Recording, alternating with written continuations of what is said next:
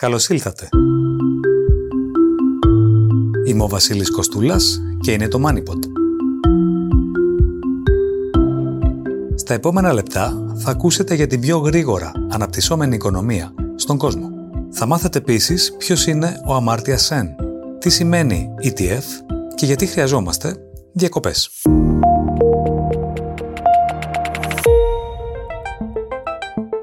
Θα ξεπεράσει η Ινδία σε μέγεθος την Αμερικανική οικονομία; Τι οδηγεί την ηλικιώδη ανάπτυξη; Και πώς μπορούν να επωφεληθούν οι ελληνικές επιχειρήσεις; Το MoneyPod φιλοξενεί τον πρέσβη της Ελλάδας στο Νέο Δελχή, Δημήτρη Ιωάννου. Χαίρετε κύριε Ιωάννου. Γεια σας. Σε διεθνείς εκθέσεις που καταλαβαίνω ότι πέραν των άλλων δίνουν μεγάλη βάση στις δημογραφικές προβολές μιας οικονομίας, η Ινδία καταλαμβάνει όλο και περισσότερο χώρο στο κάδρο. Είδαμε για παράδειγμα την Goldman Sachs να προβλέπει ότι τις επόμενες δεκαετίες η Ινδία μπορεί να καταστεί η δεύτερη μεγαλύτερη οικονομία στον κόσμο, από πέμπτη που είναι τώρα. Τι ακριβώς συμβαίνει σε αυτή τη χώρα σήμερα, να δώσουμε ορισμένα από τα βασικά χαρακτηριστικά της; Μέχρι το 16ο αιώνα, οι δύο μεγαλύτερες οικονομίες του κόσμου, που κατήχαν περίπου το 60% του παγκόσμιου πλούτου που υπήρχε τότε, ήταν η Κίνα και η Ινδία. Και από ό,τι φαίνεται, στο τέλος του 21ου αιώνα, η ανθρωπότητα θα ξαναγυρίσει σε αυτή την κατάσταση, να είναι οι δύο πιο πλούσιες και πιο δυνατές χώρες του κόσμου, η Κίνα και η Ινδία. Και μάλλον αυτή η διαδικασία που είχε αρχίσει στην Κίνα από το 1990 και από το 1900, τα τέλη του 1900, της δεκαετίας του 70, το 1989 για την ακρίβεια, τώρα αρχίζει και στην Ινδία. Οι μεταρρυθμίσεις στην Ινδική οικονομία ξεκίνησαν το 1992, όταν η Ινδία αντιμετώπισε μια κρίση ανάλογη με αυτή που αντιμετωπίσαμε και εμείς το 2010 περίπου. Είχαν εξαντληθεί όλα τις, τα, τα αποθέματα. Δεν είχε χρήματα να, αγορά, να αγοράσει τρόφιμα, να εισταγεί τρόφιμα τότε και, και καύσιμα και γι' αυτό άρχισαν να προχωρούν σε μια σειρά μεταρρυθμίσεις ε, οι οποίες σαν αποτέλεσμα είχαν σταδιακά να, να ενεργοποιήσουν τις οικονομικές δυνάμεις, να απογειώσουν την οικονομία τους και από τότε η Ινδία αναπτύσσεται σταθερά κάθε έτος με ένα ετήσιο ρυθμό 5 με 6% και αυτή τη χρονιά βλέπετε που θα αναπτυχθεί περίπου 7% είναι η ταχύτερα αναπτυσσόμενη οικονομία. Βέβαια, για να δώσουμε την πλήρη εικόνα, παρά το γεγονός ότι η Ινδία αυτή τη στιγμή είναι η πέμπτη μεγαλύτερη οικονομία του κόσμου, ε, μετά από την Αμερική, την Κίνα, την Ιαπωνία και τη Γερμανία, ε, και έχει ένα συνολικό ΑΕΠ 3-3.750 ε, δισεκατομμύρια δολάρια, Παρ' όλα αυτά, το κατακεφαλή της εισόδημα είναι πολύ χαμηλό σε σχέση με τις άλλες χώρες. Είναι 2.600 δολάρια κατά κεφαλή. Όμως ε, η σημασία της ε, φαίνεται από το γεγονός ότι έχει, είναι η πολυπληθέστερη χώρα του κόσμου και αυτό και της δίνει τον μεγάλο απόλυτο όγκο στο ΑΕΠ. Τώρα οι Ινδοί υπολογίζουν και νομίζω ότι σωστά υπολογίζουν ότι την επόμενη πενταετία θα καταστούν η τρίτη μεγαλύτερη ε, οικονομία του κόσμου. Στα τέλος δηλαδή, του 2028 υπολογίζουν ότι θα έχει φτάσει, θα έχει ξεπεράσει η οικονομία του στα 5-3 εκατομμύρια και ότι θα είναι η τρίτη οικονομία του κόσμου μετά την Αμερικάνικη και την Κινέζικη. Τώρα να σας πω ένα χαρακτηριστικό που έχουν. Ε, ε, είναι πολύ μακριά από τους Κινέζους ακόμα οι Ινδοί. Όμως αυτό το ιδιαίτερο χαρακτηριστικό που έχουν που τους διαφοροποιεί κάπως από τους Κινέζους είναι ότι όλη αυτή την επιτυχία όλη αυτή, όλη αυτή την ανάπτυξη την πέτυχαν σε μεγάλο βαθμό μόνοι τους, αν μπορώ να πω. Όχι ότι δεν υπήρχαν ε, ξένες επενδύσεις, υπήρχαν και έπαιξαν σημαντικό ρόλο. Ε, Όμως υπάρχει μια διαφορά σε σχέση με την Κίνα, που κάποιες στιγμές η Κίνα στις περασμένες δεκαετίες έφτασε να αναπτύσσεται με, με ρυθμούς ανάπτυξης 10% τότε η Κίνα ε, ε, γινόταν, ε, υπήρχε μια κοσμογονία ξένων επενδύσεων στην Κίνα, άμεσων ξένων επενδύσεων, γιατί τότε ε, η Κίνα γινόταν το εργοστάσιο του κόσμου. Στην Ινδία δεν έχει συμβεί κάτι τέτοιο. Δεν είναι το εργοστάσιο του κόσμου. Η Ινδία δεν έγινε και δεν ξέρω αν θα γίνει κιόλας. Δεν, έγινε, δεν έγιναν τόσο πολλές ξένες επενδύσεις άμεσες, ε, όπως στην Κίνα ή και στο Βιετνάμ, θα μπορούσα να πω τώρα τα τελευταία χρόνια σε μεγάλο βαθμό αυτό που το πετυχαίνουν, το πετυχαίνουν και με, δικούς τους, με, με δικά τους μέσα, με δικά τους κεφάλαια, με, δική, με δική τους τεχνολογία, με δικές τους επενδύσεις. Αυτό είναι πολύ σημαντικό. Πόση έφεση έχει πλέον η Ινδία στα θέματα τεχνολογίας, Πόσο μάλλον αν τη συγκρίνουμε με τις ΗΠΑ και την Κίνα; Εδώ δεν μπορώ να μην σχολιάσω ότι σήμερα οι CEOs των Αμερικανικών κολοσσών, βλέπε Microsoft, Google και όχι μόνο, είναι Ινδοί. Εντάξει, κοιτάξτε να δείτε. Οι Ινδοί είχαν μια παράδοση. Ξέρετε, ας πούμε και στην ιστορία των μαθηματικών, οι μεγαλύτερε συνεισφορές είναι των αρχαίων Ελλήνων, των Αράβων και των Ινδών. Παρ' όλα αυτά, στις προηγούμενες συνθήκες, δηλαδή της απεικιοκρατίας, είτε στην πρώτη περίοδο της ανεξαρτησίας δεν μπορούσαν ε, ενδεχομένως να τις να, να αξιοποιήσουν το, την παράδοση που είχαν και το ανθρώπινο κεφάλαιο που είχαν αναπτύξει σε αυτό το τομέα. Και γι' αυτό το λόγο και η μεγάλη διασπορά των Ινδών, ότι οι καλύτεροι έφευγαν και είναι αυτοί που τους βλέπουμε σήμερα να είναι παντού, να βρίσκονται για να είναι σε, σε, σε κορυφαίες θέσεις.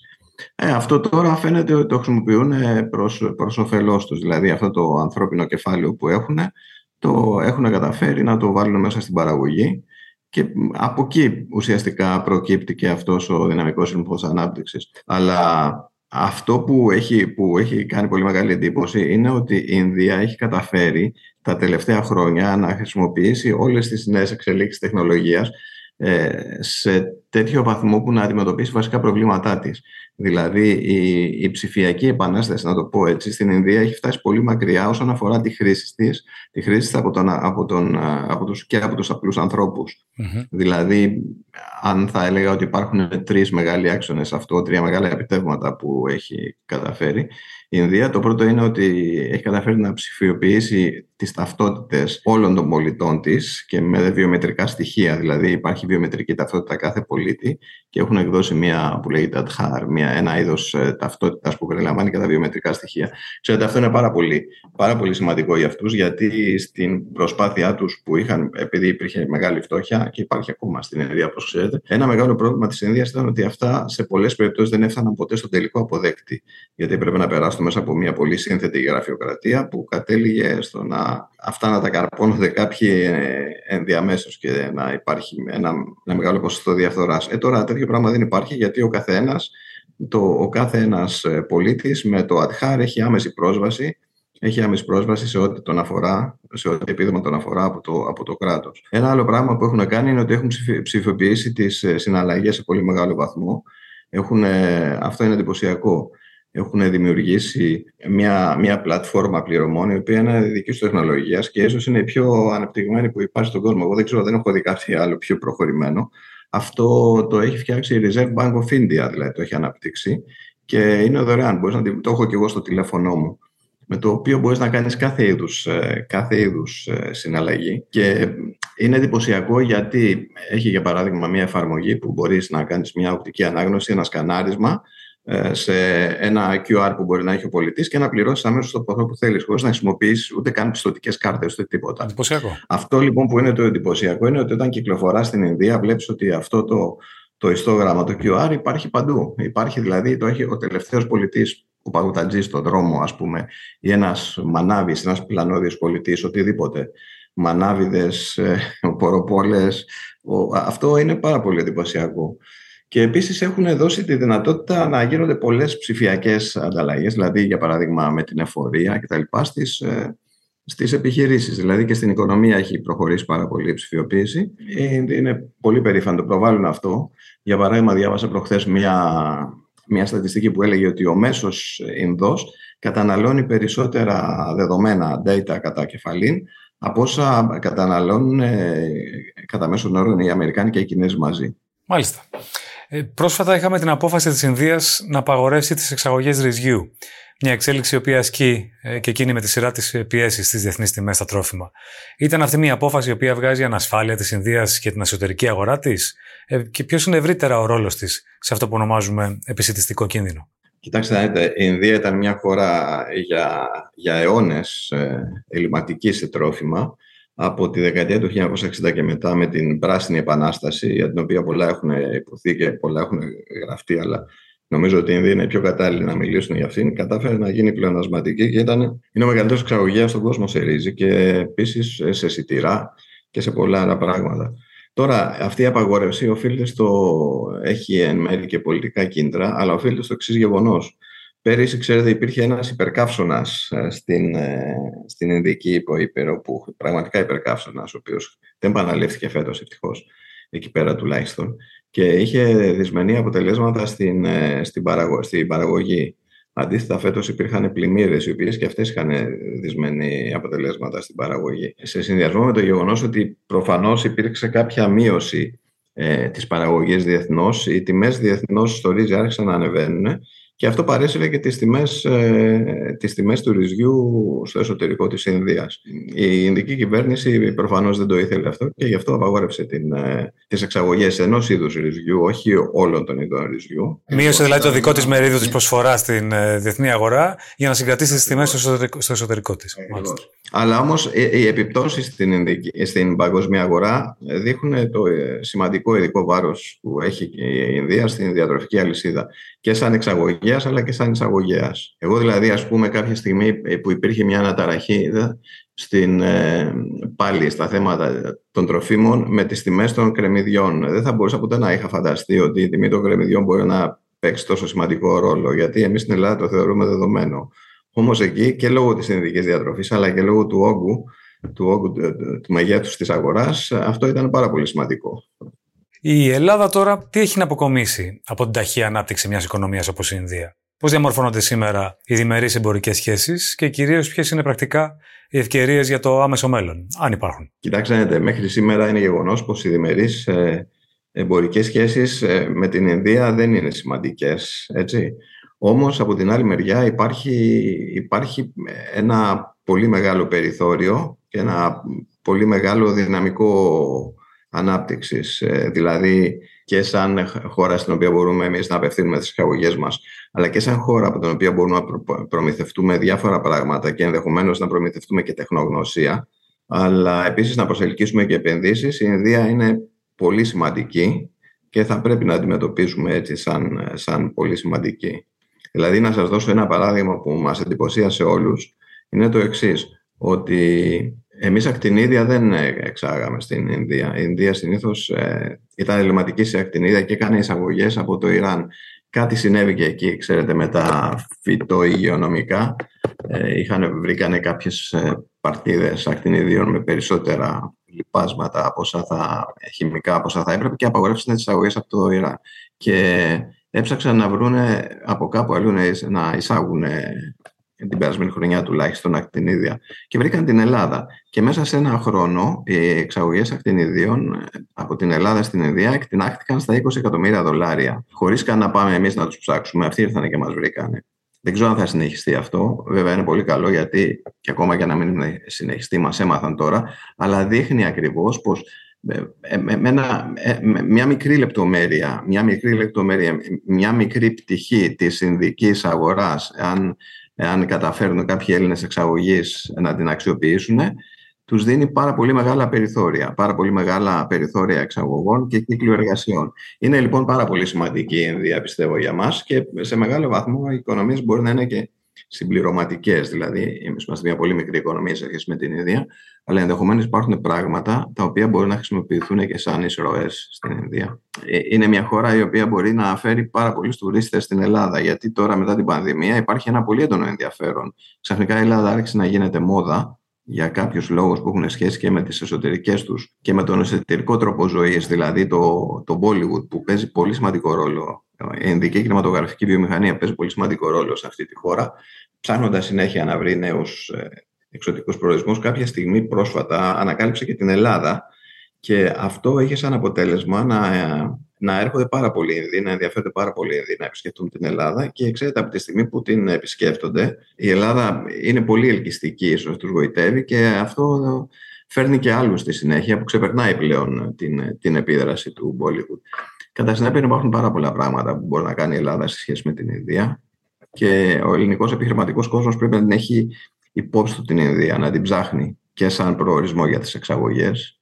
Κάνουμε ό,τι μπορούμε εμείς από την πρεσβεία για να τους ενημερώνουμε γι' αυτό αλλά και σαν μια χώρα από την οποία μπορεί να, ε, να εισαγάγει διάφορες ενδιάμεσες, αν μπορώ να τις πω έτσι, τεχνολογίες σε πολύ καλές τιμές και ίσως ε, κατάλληλες, συμβατές με τους ελληνικούς τρόπους παραγωγής. Πώς θα περιγράφατε τη σχέση της Ινδίας με την Κίνα και σε ποιο βαθμό θεωρείτε ότι οι λεγόμενες BRICS μπορούν πραγματικά να παίξουν έναν μεγαλύτερο ρόλο στη διεθνή σκηνή; Από ό,τι μέχρι σήμερα. Εδώ ασφαλώς συναντά κανεί το ερώτημα κατά πόσο είναι σε θέση αυτές οι χώρες να απειλήσουν την πρωτοκαθεδρία των ΗΠΑ. Είναι μια συζήτηση που γίνεται κατά καιρούς σε διεθνές επίπεδο. Κοιτάξτε, μακροπρόθεσμα δεν υπάρχει αμφιβολία ότι θα την απειλήσουν την πρωτοκαθεδρία και μάλλον θα την εκθρονήσουν την, την Αμερική, θα εκθρονήσουν τις Ηνωμένες Πολιτείες Αμερικής από εκεί προς το τέλος του αιώνα, όπως είπαμε και στην αρχή. Τώρα, το βάρος των BRICS, ε, κυρίως το ειδικό βάρος των BRICS, εξελίσσεται μαζί με την Ινδία και την Κίνα. Και τη Βραζιλία όμως θα έλεγα, έτσι, που και αυτή έχει δυναμικούς ρυθμούς ανάπτυξης. Ε, δεν υπάρχει καμία αμφιβολία ότι οι χώρες αυτές θα παίξουν ένα πολύ μεγάλο ρόλο στην, στην, στην παγκόσμια πονίστρα τα, τις επόμενες δεκαετίες. Τώρα, να σας πω για τις σχέσεις τους με την Κίνα. Καταρχήν, οι σχέσεις τους με την Κίνα είναι η εξής. Ε, όσον αφορά οικονομικά, είναι ελληματική, ελληματικό το εμπόριο της Ινδίας. Δηλαδή, η Ινδία εισάγει πολύ περισσότερα από την Κίνα. Ε, προσπαθεί σε μεγάλο βαθμό να, να, να υποκαταστήσει τις εισαγωγές, να το πω έτσι, και το, το λέω με αυτόν τον τρόπο, ας πούμε, του παραδοσιακό υποκατάσταση εισαγωγών, γιατί ε, κάνει τώρα και στα πλαίσια της, ε, των αλλαγών που παρατηρούνται στην παγκοσμιοποίηση και της διάθεσης των δυτικών χωρών να, να αποδεσμευτούν ε, κατά κάποιο τρόπο από την Κίνα και να μεταφέρουν τις παραγωγικές αλυσίδες σε πιο φιλικές εταιρείες. Για παράδειγμα, η Ινδία προσπαθεί να υποφεληθεί και να γίνει παραγωγός ε, ημιαγωγών, microchips για παράδειγμα. Ε, πάντως το γεγονός είναι ότι σε εμπορικό και οικονομικό επίπεδο ε, η Ινδία έχει, έχει μεγάλη εξάρτηση ακόμα από την, ε, από την Κίνα. Τώρα οι πολιτικές σχέσεις είναι γνωστό, ας πούμε, οι πολιτικές σχέσεις είναι, είναι, είναι δύσκολες, είναι δύσβατες, είναι δύο ανταγωνιστικές ε, χώρες εκεί πέρα, δύο γίγαντες που βρίσκονται στην ίδια περιοχή. Πολύ πρόσφατα τώρα έχουν αρχίσει να εμφανίζονται κάποια δημοσιεύματα και κάποιες πληροφορίες να κυκλοφορούν. Υπήρχε και ένα δημοσίευμα στο περιοδικό Economist πριν από 10 μέρες, ότι έχει γίνει μια προσπάθεια προσέγγισης μεταξύ των δύο χωρών, ώστε οι σχέσεις τους να εξομαλυνθούν, να μην έχουν, έχουν κάποια συνοριακά προβλήματα ε, στην περιοχή που λέγεται Λαντάκ, ε, ξέρετε, πάνω στα ορεινά εκεί που βρίσκονται τα, τα σύνορα της Ινδίας ε, με την Κίνα, να, να βρουν κάποιες πρακτικές λύσεις στα προβλήματα και να, εξο, να εξομαλύνουν τις σχέσεις τους. Αν συμβεί αυτό θα είναι μια πολύ μεγάλη αλλαγή στις, ε, στους γεωπολιτικούς συσχετισμούς. Και είναι σίγουρα κάτι που θα παρακολουθεί με πολύ στενά και με ενδιαφέρον η Αμερική. Βέβαια. Η προπτική ενός κοινού νομίσματος των BRICS είναι κάτι που ακούτε να συζητιέται στην Ινδία ή καμία σχέση; Συζητάνε πολλά πράγματα στην Ινδία γιατί αυτό που προσπαθούν ε, να κάνουν είναι, είναι, είναι, είναι δύο, τα, δύο τα κίνητρά τους. Το πρώτο είναι ότι όλες οι μεγάλες χώρες, ακόμα και αυτές που είναι φιλικά προσχήμενες με τη ΣΥΠΑ, έχουν φοβηθεί λίγο μετά από αυτό που έχει γίνει με το πάγωμα των, ε, των ρωσικών περιουσιακών στοιχείων και σκέφτονται ότι είναι πολύ πιθανό στο μέλλον, αν θα έρθουμε σε κάποια ρήξη με τη ΣΥΠΑ, να υποστούν και αυτές κάτι αντίστοιχο. Γιατί, όπως ξέρουμε όλοι, το παγκόσμιο αποθεματικό νόμισμα είναι το δολάριο και όλοι οι τίτλοι, ας πούμε, βρίσκονται σε ε, όλα, όλα τα αποθεματικά των μεγάλων χωρών σε πολύ μεγάλο βαθμό βρίσκονται επενδυμένα σε αμερικάνικους ε, τίτλους του αμερικανικού δημοσίου, κυρίως αμερικανικά ομόλογα. Και αυτή η συζήτηση στην Ινδία είναι αρκετά έντονη, θα έλεγα.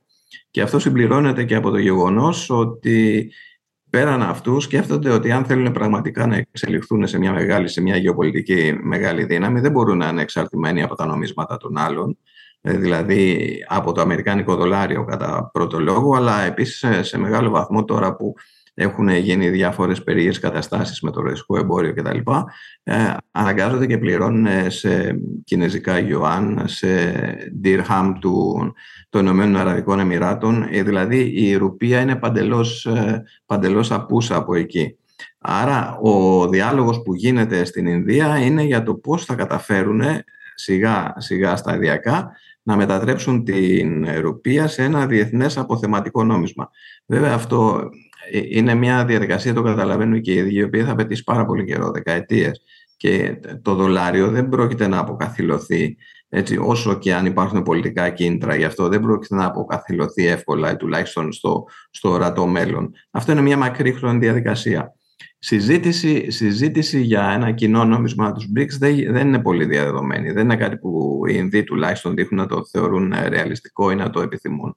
Εκείνο που τους ενδιαφέρει περισσότερο είναι να καταφέρουν αυτοί οι ίδιοι, ε, αν δημιουργηθεί μια κατάσταση όπου θα υπάρχουν πολλά αποθεματικά νομίσματα στον κόσμο και όχι πια μόνο το δολάριο, η ρουπία να είναι, να είναι ένα νόμισμα από αυτά. Κλείνοντας, θέλετε ίσως να μοιραστείτε κάποια συμπεράσματα που έχετε βγάλει για την ευρύτερη κουλτούρα των Ινδών. Ε, Πώς θα περιγράφατε την ειδική κοινωνία όπως την έχετε ζήσει μέχρι τώρα; Κοιτάξτε, να σας πω κάτι, κάτι που είναι σημαντικό, ε, προσωπικό. Είναι το εξής ότι και εγώ όταν πήγα εκεί πέρα δεν ήξερα πολλά πράγματα για το πόσο σημασία έχει η Ελλάδα, η αρχαία Ελλάδα κυρίως, ε, στην ειδική ιστορία. Εκεί το διαπίστωσα. Είναι, είναι, είναι πολύ σημαντική. Δηλαδή, να το πω για παράδειγμα έτσι, έχουν Ινδοί για το απότερο περιγραφές, ε, όχι δηλαδή από αρχαιολογικές ανασκαφές, αλλά για το απότερο παρελθόν τους, τις έχουν από κείμενα Ελλήνων, οι οποίοι είχαν πάει εκεί, ξέρετε, με τα, με, τον, με τα στατέματα του Αλεξάνδρου και μετά δημιουργήθηκαν εκεί τα ελληνοειδικά βασίλεια, τα οποία παρέμειναν επί αιώνες. Και αυτοί ήταν οι πρώτοι οι οποίοι άρχισαν να περιγράφουν τι έβλεπαν ας πούμε στην Ινδία και αυτό το, το μάθαιναν στον λεγόμενο, στον τότε δυτικό κόσμο αλλά το, το μαθαίνουν και τώρα οι Ινδοί. Ε, και επίσης και άλλα πράγματα που μπορεί να έχουμε αφήσει. Δηλαδή το περίφημο σανσκριτικό θέατρο, για παράδειγμα, ε, που χρονολογείται περίπου από την εποχή των ελληνοειδικών βασιλείων, ενδεχομένως να είναι κάτι το οποίο παρακινήθηκαν ε, να το δημιουργήσουν οι Ινδοί, από βλέποντας τις παραστάσεις θεάτρου στα, στα ελληνοειδικά βασίλεια. Δηλαδή, θέλω να πω ότι το αποτύπωμα της Ελλάδας είναι πολύ σημαντικό. Και στην νότερη εποχή, βέβαια, γιατί υπάρχει αυτός ο περίφημος Δημήτριος Γαλανός, ο Αθηναίος που έφυγε από εκεί για να πάει να δουλέψει στην Καλκούτα και μετά πήγε στο Βαρανάσι και έγινε μελετητής των σανσκριτικών κειμένων. Αυτός είναι πάρα πολύ σημαντικός για την Ινδική ιστορία, γιατί είναι ο πρώτος δυτικός, ο οποίος μετέφρασε και μετάφρασε τα σανσκριτικά κείμενα στα ελληνικά σε μια δυτική γλώσσα. Και είναι ο πρώτος δυτικός, ο οποίος προσπάθησε να κάνει γνωστά τα, ελληνικά, τα σανσκριτικά κείμενα στο δυτικό κόσμο. Είναι λοιπόν ε, ε, σημαντική ιστορικά η παρουσία της Ελλάδας εκεί και ε, πέρα από αυτό φυσικά είναι μια, μια εντυπωσιακή κοινωνία, δηλαδή έχει αυτή την πολλαπλότητα στα χρώματα, στις γλώσσες, στις θρησκείες, στις εικόνες και νομίζω ότι μακροχρόνια αυτός ο, ο, ο πλουραλισμός της, θα είναι αυτό που θα είναι και ο κινητήριος, ο κινητήριος μοχλός ας πούμε, για να αναπτυχθεί και να αλλάξει, να αλλάξει τελείως χαρακτηριστικό. Γιατί αυτό που έχει σημασία είναι ότι ακόμα ένα μεγάλο ποσοστό ένα μεγάλο ποσοστό της ειδική κοινωνίας ζει με τον παραδοσιακό τρόπο και με πολύ χαμηλό εισόδημα. Ε, η εντυπωσιακή αυτή ανάπτυξη που βλέπουμε προέρχεται από μία και θα έλεγα και γεωργικά προσδιορισμένες περιοχές. Όταν όμως σιγά σιγά η, οι, οι, οι, νέοι, οι νέοι μορφοί, οι, οι νέοι τρόποι παραγωγής αρχίζουν και, και επεκτείνονται, αυτό θα έχει σαν αποτέλεσμα ότι η Ινδική οικονομία θα συνεχίσει τις επόμενες δεκαετίες να αναπτύσσεται με εντυπωσιακούς ρυθμούς, πιστεύω. Δεν νομίζω ότι θα υπάρχει κάτι που θα τη σταματήσει και θα την, ε, θα τη μετασχηματίσει πλήρως. Από την άλλη τη μεριά, έχουν δείξει ότι έχουν έναν τρόπο να κρατάνε την, ε, την πολιτισμική τους ιδιομορφία παρά το γεγονός ότι αλλάζει ο, ο οικονομικός τρόπος ζωής. Και αυτό είναι πολύ χαρακτηριστικό γιατί σε άλλες κοινωνίες έχουμε δει ότι όταν αλλάζει, όταν εξυγχρονίζεται ο τρόπος παραγωγής, ε, τότε ισοπεδώνονται και οι παραδοσιακές ε, μορφές του βίου. Η Ινδία μέχρι στιγμής έχει δείξει ότι έχει τη δυνατότητα αυτό να το αντιμετωπίζει διαφορετικά, να μην ξεχνάει το παρελθόν της, να μην ξεχνάει την ιδιοσυγκρασία της. Και νομίζω ότι αυτό είναι κάτι που θα τη βοηθήσει. Θα, θα, θα τη βοηθήσει στο μέλλον και νομίζω ότι θα είναι ένας σημαντικός φίλος και σύμμαχος για την Ελλάδα. Πρέπει να έχουμε στενές σχέσεις με την Ινδία και οι Ινδοί μας αγαπάνε και εμείς τους αγαπάμε νομίζω και μπορεί να προκύψουν πολλά πράγματα από αυτή τη φιλία. Κύριε Ιώνου, ευχαριστώ πολύ. Σας ευχαριστώ και εγώ πάρα πολύ. Ιστορία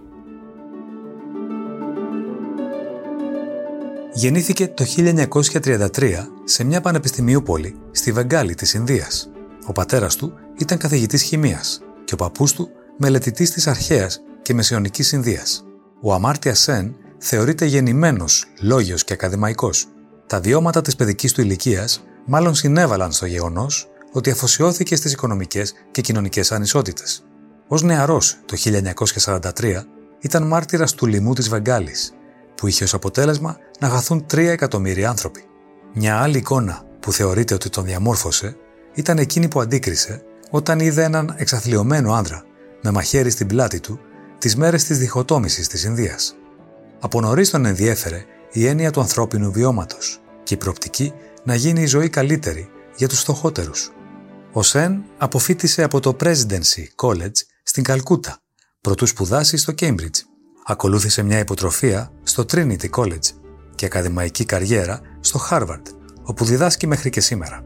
Τον έχουν αποκαλέσει ως τη συνείδηση των οικονομικών, λόγω της στενής του ενασχόλησης με τις κοινωνικές προκλήσεις, τα οικονομικά της ανάπτυξης, τη δημόσια υγεία, τις οικονομικές μετρήσεις, την οικονομική συμπεριφορά, την ηθική φιλοσοφία και τα οικονομικά του πολέμου και της ειρήνης.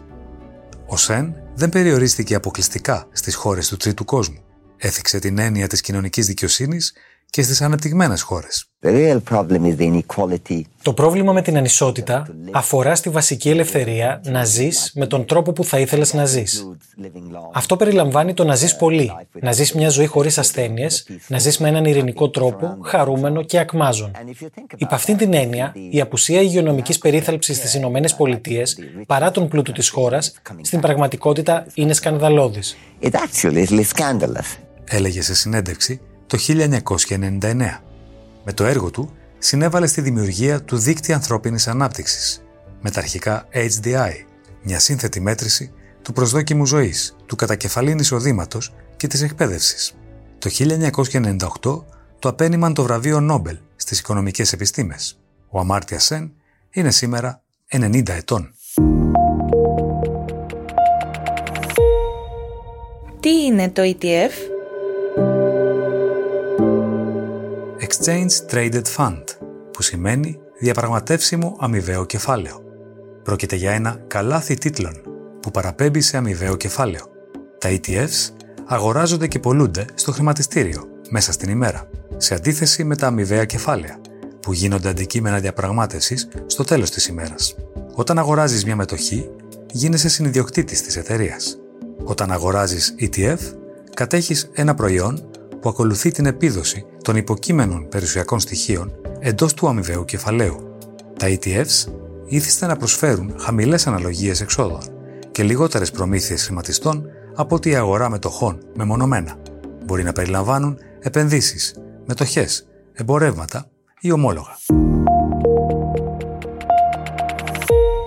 Το ήξερες; Διεθνείς μελέτες έχουν καταδείξει ότι οι αιτήσεις απώλειες από τη μείωση της παραγωγικότητας λόγω στρες και κόπωσης των εργαζομένων μπορεί να αγγίζουν παγκοσμίως ακόμη και το 1 τρισεκατομμύριο δολάρια. Είναι ένας από τους λόγους για τους οποίους είναι απαραίτητη η χορήγηση άδειας για ανάπαυση μέσα στον χρόνο. Ιδάλω προκύπτουν θέματα σωματικής και ψυχικής υγείας που πλήττουν τόσο τον εργαζόμενο όσο και την επιχείρηση. Έλλειψη προσοχής και συγκέντρωσης. Απάθεια κατά την εξυπηρέτηση πελατών μείωση της δημιουργικότητας με συνέπειες στο επίπεδο της καινοτομίας μιας δραστηριότητας. Και φυσικά ο κίνδυνος του πλήρους burnout, που κάποια στιγμή οδηγεί στην αποχώρηση εργατικού δυναμικού με εμπειρία και δεξιότητες. Το μήνυμα είναι καθαρό. Χρειαζόμαστε όλοι διακοπές για να είμαστε υγιείς, λειτουργικοί και χρήσιμοι.